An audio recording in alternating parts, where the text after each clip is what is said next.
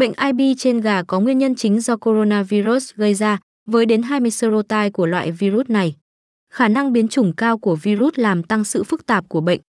Virus có thể tồn tại lâu ngoài môi trường, kéo dài đến một năm trong chất độn trùng và một tháng trong chuồng nuôi. Nhiệt độ cao trên 60 độ C và các loại thuốc sát trùng thông thường có thể tiêu diệt virus.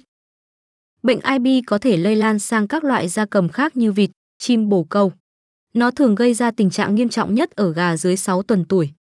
Tỷ lệ nhiễm có thể đạt đến 100%, nhưng tỷ lệ chết biến động tùy thuộc vào serotype của virus, tuổi gà, sức đề kháng cơ thể và các yếu tố stress. Tỷ lệ chết ở trường hợp lắng động urat thường dao động từ 0,51% mỗi tuần.